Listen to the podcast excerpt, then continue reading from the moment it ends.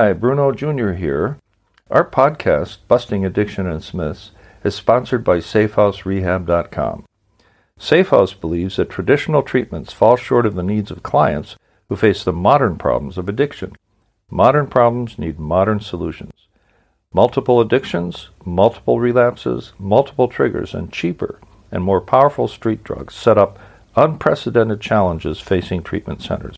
What is needed is a more sophisticated approach a better way forward. There are three reasons to choose our progressive modern treatment program. One, a more sophisticated intake process. Two, technology proven to enhance recovery. And three, the most robust aftercare program in our sector. To learn more, visit us at safehouserehab.com.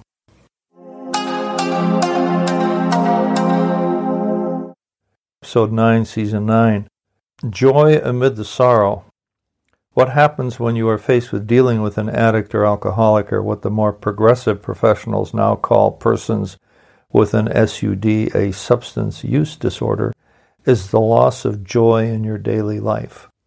As an aside, the reason that these professionals have decided to use the term SUD is because of the almost universal stigma associated with the words alcoholic and addict. This is how bad it is, and I reported it in my last episode. Only one quarter of the 8,000 adults surveyed by Shatterproof.org believed that addiction was a chronic disease. Your loss of joy is associated with the shame that comes with having that kind of person in your home, the fear that harm will come to him or her if you don't watch out for your loved one, the stigma that's associated with addiction, by the way, more so than with alcoholism, and with a profound sense of unfairness that this burden has to be borne by you when you didn't deserve it.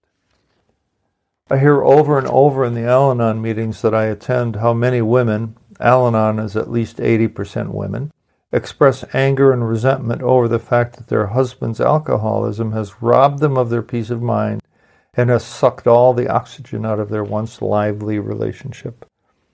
It is almost impossible for them to imagine any sense of joy or spontaneous wonder happening to them when they spend all their time with their husband's rent free existence in their heads every waking hour. The idea that they could have joy in their lives despite what their husbands are up to is as foreign a thought as eating all the ice cream you want without getting fat. Yet it is possible, not the ice cream part, the joy and spontaneity part. What has happened is that addicts or alcoholics' partners feel guilty for having fun as if they have to suffer along or they would feel or be made to believe that they don't really care about their loved one's problem. Perhaps that sick partner of theirs puts a wet blanket on anything that would remotely resemble anything that spells fun. The self centered pity, self pity that comes with being a person with an active SUD, remember that acronym, is truly pathetic. So somehow Our Lady of Sorrow ends up in an Al Anon meeting and hears things she's never heard before. First, she came there to see how she could get her husband to stop drinking and learns to her horror that that's not possible, not at all. But she decides to stay a while because she identifies with the other women, and some men too, and their stories, and notices that some of them are cheerful and happy despite what's going on at home. And she no longer feels so all alone. Perhaps that's the best relief possible at this stage. And how is it possible that these women are quite okay even when it looks like their husbands are drunken fools and apparently still love their men and haven't divorced them? How is that possible? Well, they make a few crucial decisions. They change the way they think. They adopt a new attitude. They surrender their old ideas. They accept their powerlessness. They stop blaming themselves or their husbands.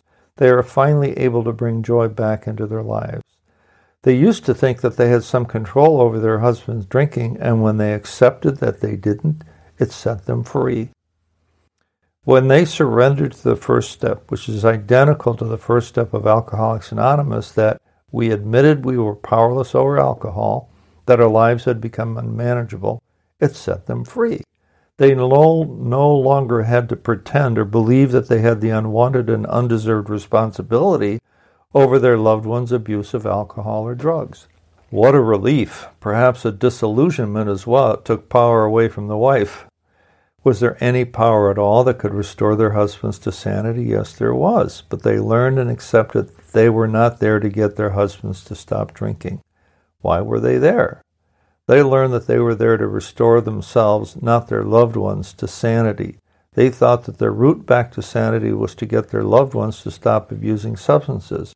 But they learned that wasn't true. And they didn't have that power anyway. That's where the next crucial step, the second step, comes into play because it recognizes that the person involved does not have the power, is powerless, but that we came to believe that a power greater than ourselves could restore us to sanity. Notice it doesn't say stop drinking or doing drugs or attempting to get them to stop drinking or doing drugs. It says restore us to sanity. That's what the whole game is about sanity, finally, the bottom line what we really want, transcending the act of stopping the drugs or the worrying about it. Because you know what? Just because your loved one has stopped using, you now have PTSD from all those years of chaos and insanity imposed upon you. You, the caretaker of your loved one, need to heal as much as your loved one does. That's where Al Anon comes in. You will learn that you didn't cause it, can't cure it, and can't control it. So, whether your loved one has found recovery or not, you need to recover too. You need to be able to find joy amid the sorrow. You deserve better. You have given your heart and soul to your loved one, and now finally it is your time, without guilt or shame holding you back. You will learn the art of loving detachment. Check out alanon.org, aa.org, or na.org and start the process of freeing yourself from the bondage of this disease. So, what have we learned today? We learned that one, living with an alcoholic or addict will suck all the oxygen and joy out of your life no matter how hard you try to get it back. Two, you discover at some point, perhaps by the suggestion of a friend or professional counselor, that you are as powerless over the disease of addiction or alcoholism as is your loved one. Three, that's where you learn, I hope, in an Al Anon meeting that you are not alone, that there are thousands of people, mostly women, facing the very same challenges as are you. And four, you will learn to change your thinking and attitude and see your loved one as a sick person, just as deserving of love as you are. You will learn the art of a loving detachment from his disease. You will finally find the joy you deserve, even amid sorrow.